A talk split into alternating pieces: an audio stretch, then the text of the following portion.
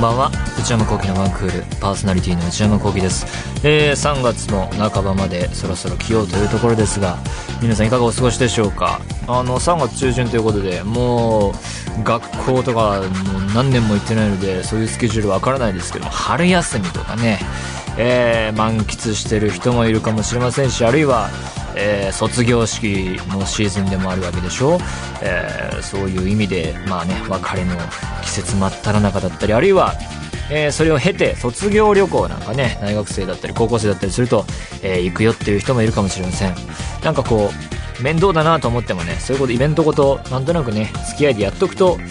えー、なんか振り返るとああ行ってよかったなって思うこともあるのでね、えー、やってみるのも一興かもしれません。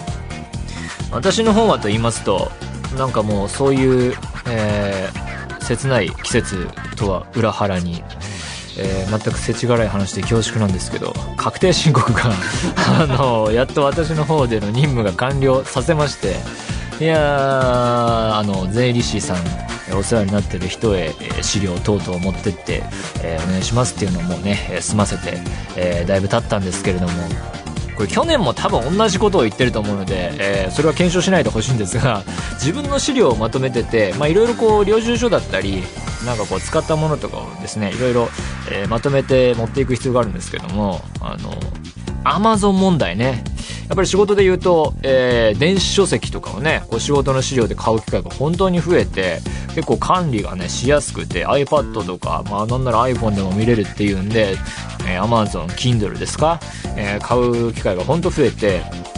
でクレジットカード決済するじゃないですか。でクレジットカードの明細を見るとですね Amazon としか書いてないんですよ。これをどうするかっていう。あところでで Amazon のホームページからじゃあなんかこう領収書、えー、を印刷しようとするといちいちこう注文ごとに印刷しなければならなくてこれがめんどくさくてね。結構そういう時間使いましたね。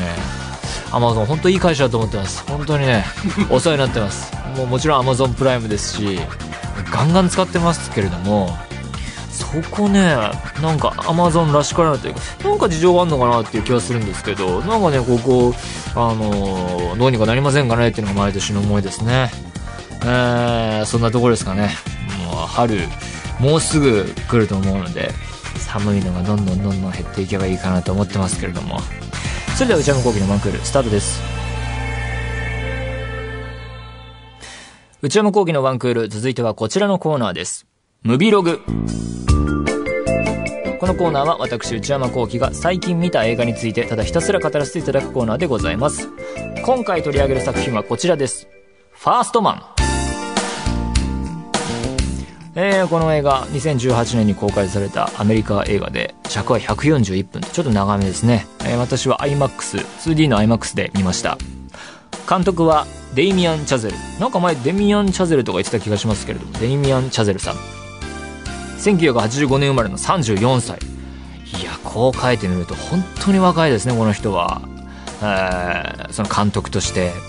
でもうすでにアカデミー賞では監督賞を、えー、これまでにララランドで取ってますね、えー、その時取ったのが32歳で最年少。いや若き天才とよく呼ばれますけれども。でこの人は、えー、ララランドの前作の「セッション」ありましたね「ウィップラッシュ」という現代でしたが。でまあ、えー、世界的に有名になって、えー、その前作もね、えー、結構映画界では評判だったらしいですけれども。まあそこからまあ順風満帆なキャリアを築いていって。まあでも彼はそもそもハーバード出身でその時点からねすごい人は昔からすごいなっていうか。でお父様はウィキペディアによるとプリンストン大学の教授でお母さんもまた大学の先生っていうこういう話を読んだり聞いたりするといわゆるあの文化資本の差っていうかねそういうものを感じますよね。文化資本っていうのはつまり生まれの経済的な格差とかだけではなくて生まれがえー、が生まれないその育った環境がもたらすカルチャーの差的なね、えー、親御さんなり何なりが〇〇の分野に詳しくてとかでその結果家にその情報が書いた本だったりあるいは CD とかがたくさんレコードが家にあってとか、えー、何々の知り合いが何々さんだからそれに紹介してもらってとかそのそれがこうその資本の差が将来のキャリアなり人生を形成していって影響を与えるからそれがいろいろ是正が必要なんじゃないかみたいな話がありますけれどもそれをやっぱりねアメリカのこういうエリートを眺めていると文化資本という言葉を感じざるを得ないですよね。私の文化資本って考えると、まあ、親は結構音楽とかロックミュージック好きだったので CD たくさんあったんですけど私はそれを主にあのモンスターファームっていうゲームで使っていてですね モンスターファームっていうのは あの昔あったゲームなんですけど音楽なり何なりの CD を入れるとそれにままつわるんだかなんだか知んないけど CD に、えー、固有のその CD を入れると特定のモンスターが出てきてそれを育てて戦わせて、えー、なんか頑張っていくっていうゲームでねあれに片っ端から突っ込んでって このジャケットはドラゴンが出るから覚えておこうみたいなよくやってましたけどもね。あとはそのグルメ系漫画がたくさんあったんでね美味しんぼとか、クッキングパパとか、ザ・シェフとか、味一問目とかね、翔太の寿司とかね、この辺は詳しいですね。それに何の意味があるのかわかんないですけど、大体僕が、なんか、知ったようなグルメ知識を言ったらこの辺から来てるものでね。これを読んでる人だとね、話通じるのは早いと思うんですね。えー、まあ、それはどうでもいいとして。えー、ファーストマン、原作がありまして、ジェームズ・ R・ ハンセンさんという人が書いたファーストマン、初めて月に降り立った男、ニール・アームストロングの人生という伝記らしいんですけれども、すいません、これは読んでませんけれども、これが原作としてあると。で、キャストを簡単に紹介すると、主演はライアン・ゴズリングさん。ララランドも出てましたし、そもそもは、あの、ディズニーチャンネルのとある番組の子役出身で、同期は、その頃の同期は、ジャスティン・ティンバーレイク、ブリトニー・スピアーズ、クリスティーナ・アギレラというね、とんでもない同期たちと共にね、えー、キャリアを築いていって、えー、すごい素晴らしい俳優さんになりましたけれども、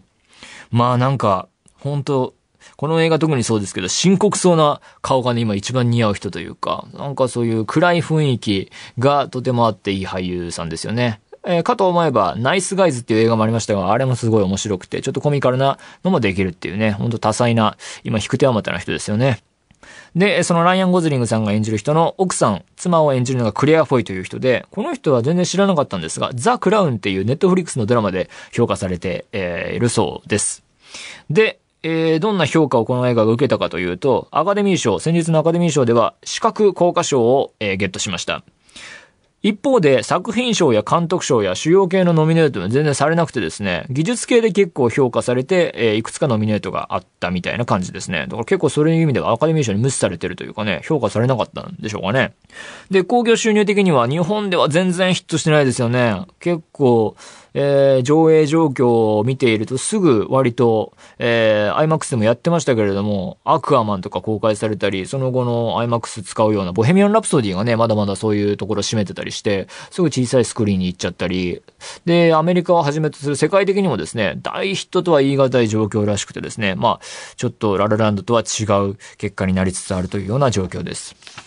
えー、あらすじを簡単に紹介したいと思います。えー、この映画は、まあ皆さんご存知かもしれませんが、実話をもとにした物語です。えー、主人公はニール・アームストロングという実在の人、まあアポロ11号で人類史上初めて月に降り立った人です。それが1969年。あの名言ね、あの一人の人間にとってはなんとかだが人類にとってはなんとかだなんとかだっていうあの人ですね。で、まあ彼を中心にして60年代のアメリカ、そして NASA の活動が描かれていきます。で、60年代アメリカっていうのはまあ冷戦の最中で、えロシア、当時ソ連との宇宙開発競争によってですね、その、まあ冷戦もあるんだけれども宇宙で何ができるかで、こう国の、えー、大きさ、力を示すという示し合って争う時代があってですね、えー、ロケットを飛ばせるかどうか、そしてそこに人人を乗せられるかどうか、友人かどうかとか、そしてまあアポロで言えば月行けるかどうか、その友人で行けるかどうかみたいなことで、こう、えー、ソ連とアメリカが争っていた時代があったと。で、この映画では、えー、主人公ニール・アームストロングさんが宇宙飛行士になるまでと、そして、えー、ジェミニ計画っていう60年代中盤のアポロ計画の前段階の準備の計画、なんかこう、船同士をドッキングさせたりだとか、まあそういうようなアポロ計画のための準備をする、えー、段階の、えー、計画があって、それが描かれて、その後に、えー、3つ目にアポロ計画が中心に描かれていって、まあ月に行けるかどうかという物語が展開していきます。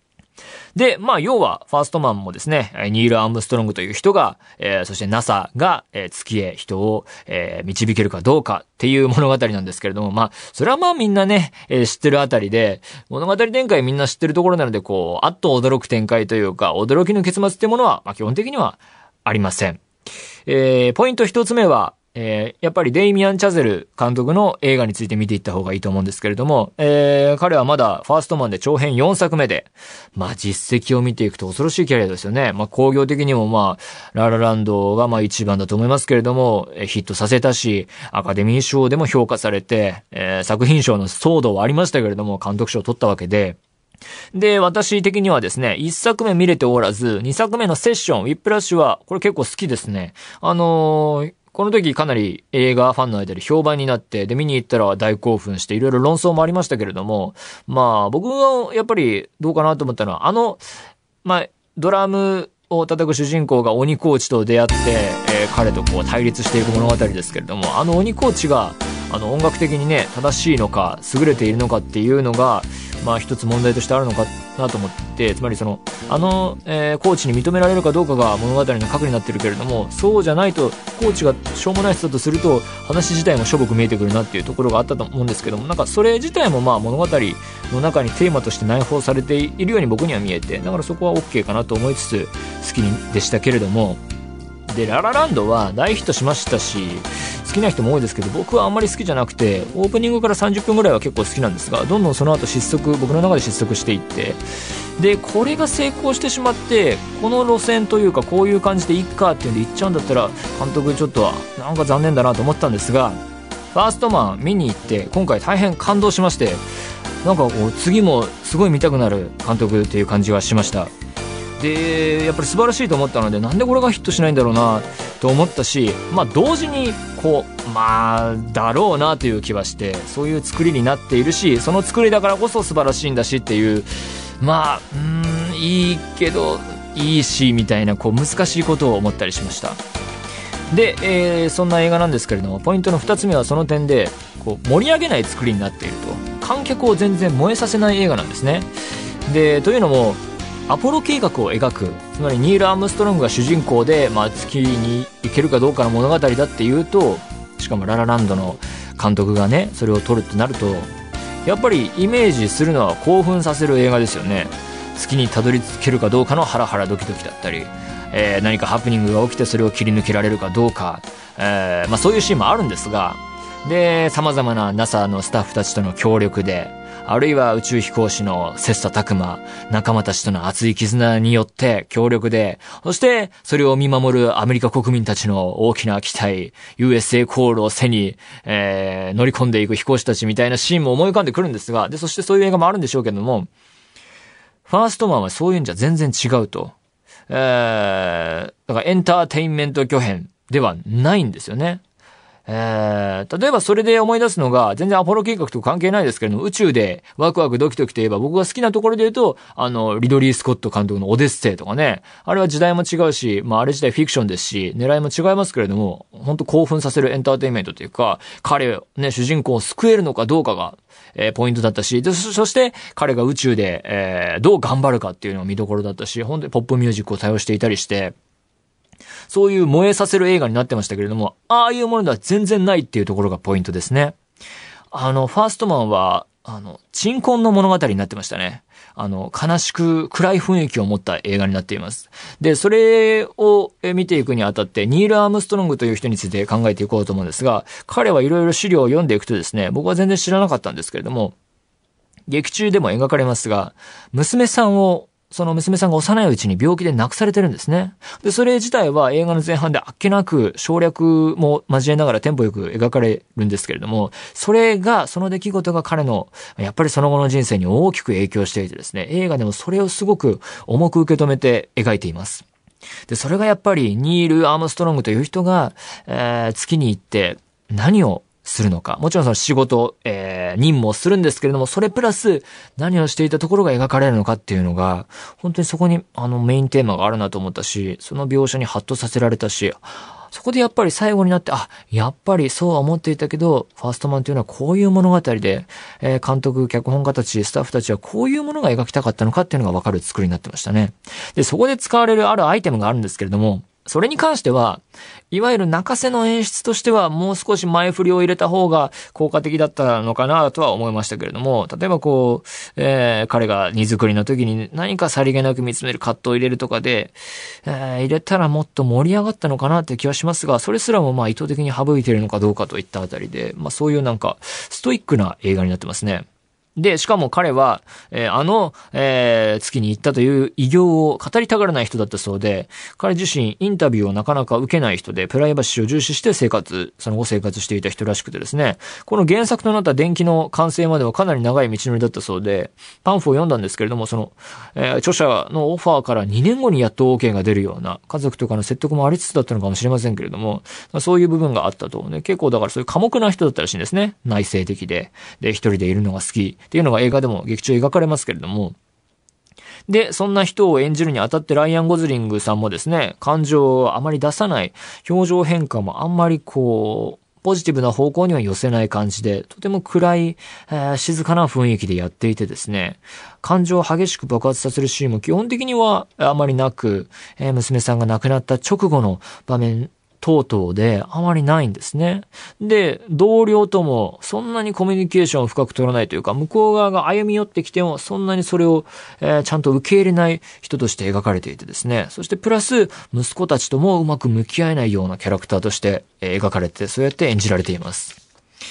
で、えー、ファーストマンという映画、そのアメリカという国家の一大プロジェクト、あるいは、えー、そういう過去のすごい歴史を描くだとか、エンターテインメントとして国民たちの大きな期待を背負って頑張るっていう物語には全然なくてですね、どうなっているかというと、あの、一人の、ニール・アームストロングという人のクールな、え、男の物語、そして家族の物語、えー、個人の物語として描いているんですね。えー、悲しみや暗さを背負った人の物語。で、それが象徴的なのが後半、ニュースの映像をぼんやりと眺めるニール・アームストロングさん。それが描かれることによって、あ、それがなんか象徴的だなというふうに思いましたね。で、これがいろいろ論争になってますけれども、いわゆるあのアポロ計画といえばという月にアメリカ国旗を立てるシーンもですね、あの写真有名ですけれども、あれもないんですね。結構美味しいところといえば美味しいところなのかもしれませんけれども、あれを省くぐらいの勢いでやっているっていうところに、この作れ手たちのやりたいことが、えー、現れてるような気もしますね。で、まあ、要はだから彼主人公は外から見れば、旗から見れば世界的な人だし、歴史に残る人だし、ビッグな出来事なんだけれども、主人公からすれば、えー、もまあ当たり前ですけど、個人的なことだし、えー、そしてまあ何より仕事だっていうところが、あの、この映画の主軸なんだろうなと思いますね。で、えー、それをどう映しているかっていう部分なんですけれども、撮影の工夫に関して言うと、手持ちカメラによる撮影が結構多くてですね、結構揺れの多い画面になっていて、アップも結構多いような、顔のアップは結構多くて、特に宇宙船内部、まあもちろんカメラが入る、入れないとか、そういう設置の問題もあるんでしょうけれども、そういう風に描かれていて、えー、あと宇宙船に乗って任務を行うシーンとかですね、そういう移動のシーンとかでもですね、あの、客観的な宇宙船を外から映して、こう地球が今ここで、みたいな、ショット、シーン、カットがあんまりなくて、主観的なえー、ニール・アームストロングから見た、えー、地球、宇宙、そして今その船の外とかそういう画面が多くてですね、主観的っていうのを活かした作りになっています。で、そういう生々しさ、リアリティを出す作りになっているんですけれども、その生々しさのが発揮されたところで言うと、えー、事故の場面がすごかったですね。いくつかこの月に行くまでの、えー、中ではですね、結構事故が起きていて、えー、人命が失われたんだっていうことがちゃんと描かれるんですけれども、その火が起きて発火事故のシーンがすごいですね。あの、火花がちょっと見えて、あれこれまずいんじゃないかなっていう風になって、あれあれあれって言ってる間にもうすぐに事故が起きてしまうっていう、あの事故寸前の生々しい流れとか、あ、こういう風に起きたのかもしれないと思わせるリアルさ、リアリティがね、すごい、あの、恐怖感をもたらすし、あの、すごいストーリーの中でも効果的だったと思います。そして、絶妙なディテールの数々。あのなんか、その船がこれ大丈夫っていう作りで、なんかこう乗り込むにあたってもですね、じゃあもう出発するぞっていうのにこうベルトかなんかの何かを差し込む穴になんか、なんかなんか余計な部品入っちゃってて、ベルト差し込めないよ、みたいな。そんな初歩的なことあんの？みたいな。そんな入り込んじゃうの？みたいなものがあったりですね。こんなんで月行けるのかね？っていう感じで、かなりのこう、アナログ感というか、こんな感じで、あの、宇宙行ってたんだって驚かされますね。そういう、えー、のも面白かったですし、そこにこう、みんな、ニール・アームストロンがはじめ、えー、宇宙飛行士が入っていく中で、その迎え入れるエンジニアだったり、機械を担当する人だったりっていう、NASA のスタッフの方々の宇宙飛行士へのそっけなさっていうか、ただなんかこう部品として詰め込むだけなんだみたいな、あの感じのね、そこのなんか冷めた感じもですね、とても良かったですね。まあ、総じてこう不穏なムードを形成していくと。で、そういうの撮影を担当したのはですね、撮影監督のリヌス・サンドグレンさんという人で、この人はララランドもやってるんですけれども、他にはアメリカンハッスルだとか、あの、最近で言うと、バトルオブザセクシーズだとか、結構いい映画やっててですね、これ、あの、今回、あの、覚えなきゃいけないなと思いました。で、あの、コダックという会社のホームページにインタビューが載っていてですね、これ毎回面白くて、で、リヌス・サンドグレンさんの、えー、インタビューもあるんですが、えー、今回このファーストマンをやるにあたって様々な、えー、フィルム撮影を組み合わせたと。16ミリだとか 35mm だとか、えー、65ミリ IMAX だとか、これをまあ使い分けて演出していったらしいんですけれども、だから今回、えー、撮影監督リヌス・サンドグレンという人の、えー、パワーも大きかったんだろうなと。これがね、インタビュー読むとね、本当に工夫して映画っていうのは作られてるんだなということがよくわかって面白かったです。で、この人、今後も要チェックって言ったのが、次回作、このリヌス・サンドグレンさんはですね、007の新作をやるらしいですね。で、007の新作ですごいなと思ったんですけど、007って最近撮影監督の遍歴がすごくて、えー、ロジャー・ディーキンス、ホイテバン・ホイテマ、この人も注目の人ですね。からのリヌス・タンドグレンっていうね、もう本当にすごい人たちを連れてきて撮影監督やらせてるっていうね。こういうなんか系譜を見てると、ヨーロッパ系の、えー、リヌス・タンドグレンさんはスウェーデン、スウェーデン出身らしいですが、ホイテマン・ホイテマさんはスイス出身で、ヨーロッパ系の、ヨーロッパ出身の撮影監督がかなり今すごい活躍してるんだなっていう気が、えー、しますね。なんかその辺の特集記事とか作られたらとても読みたいなと思いますけれども、えー、ポイント三つ目。なんで、ララランドよりファーストマンの方が好きかっていうところで、で、今回、脚本は、えー、前作はデイミアン・チャゼル監督自身が書かれてますけれども、ジョシュ・シンガーという人が書いててですね、この人は映画で言うとペンタゴン・ペーパーズの、えー、リライトを担当していたり、テレビドラマも数多くやられてた人ですけれども、まあだからその過去のララランドとファーストマン比べると、どっちも結構勝手な人の話ではあるんですね。えー、ララランドはメインで描かれる一組のカップルがくっついて離れる話ですけれども、まあ、結構彼らが自分勝手だと。で、それは結構肯定的に描かれているように見えてですね、そこだけ中心当てられちゃうとなんか深みが出ないなという思いがしたんですが、今回ファーストマンは、えー、ニール・アームストロングという人も、あのー、まあ、仕事としてはすごいことしたけれども、家族や息子たちに心の開かなさ、同僚に対してもそうですけれども、自分の仕事に一直線すぎる部分があってですね、そこ、ある種の勝手さがあって、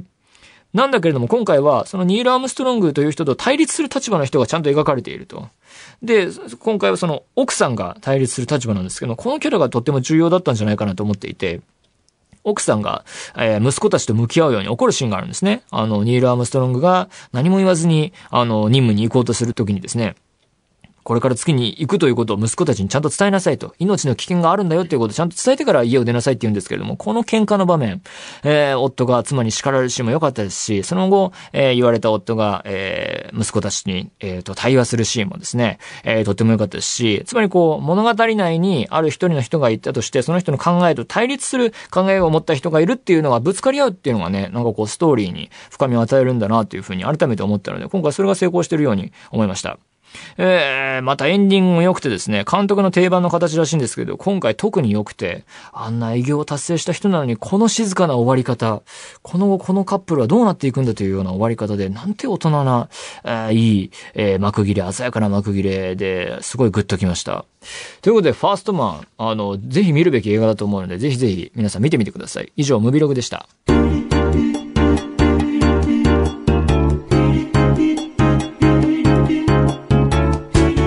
内山幸喜のワンクール。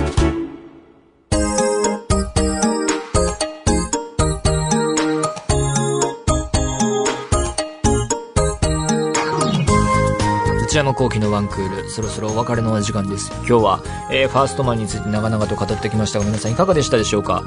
あのニュースで見たんですけどディズニーの配信サービスついに始まるらしいですね。ディズニーが抱えるピクサースター・ウォーズシリーズ、マーベルシリーズ。僕、これらよりは、ディズニーアニメの本当手書き時代の昔のクラシックが、HD 化されたりして高画質になってフルラインナップとかになったらこれはもう払いますよって感じがしますね。まあ何はともかくこれは結構影響を与えていくんでしょうね。番組では引き続き皆様からのメールをお待ちしています。現在募集中のコーナーは、オープニングトーク用のトークテーマを提案していただく内山さん、これで1分お願いします。買い物部署の私内山の財布をこじ開けられるような買いな商品をお勧めしていただく内山さん、これ買いです。今抱えている悩みをなるべく詳しく教えていただくお悩みプロファイル。皆様のブルーな思い出をポエムにしていただくブルーポエム。そして皆さんの身の回りにいるマイペースすぎる人を報告していただく内山さん打ち上げ来ないってよ。他にも最新の流行を少しだけ覗いてみるトレンドハッシュタグ。私が最近見た映画についてただひたすら語るムビログ。そして話題になっているエンターテインメント作品などの普段は表に出ない関係者の方にお話を伺う中の人インタビュー。これらのコーナーで取り上げてほしい商品や作品、人物なども募集中です。すべてのメールはこちらのアドレスでお願いいたします。one.joqr.net one.joqr.net 番組公式ツイッターアカウントは、アットマーク、one アンダーバー joqr です。こちらもぜひチェックしてみてください。えー、ポッドキャストも配信中です。更新時間は毎週金曜日のお昼12時予定です。それではまた来週、さようなら。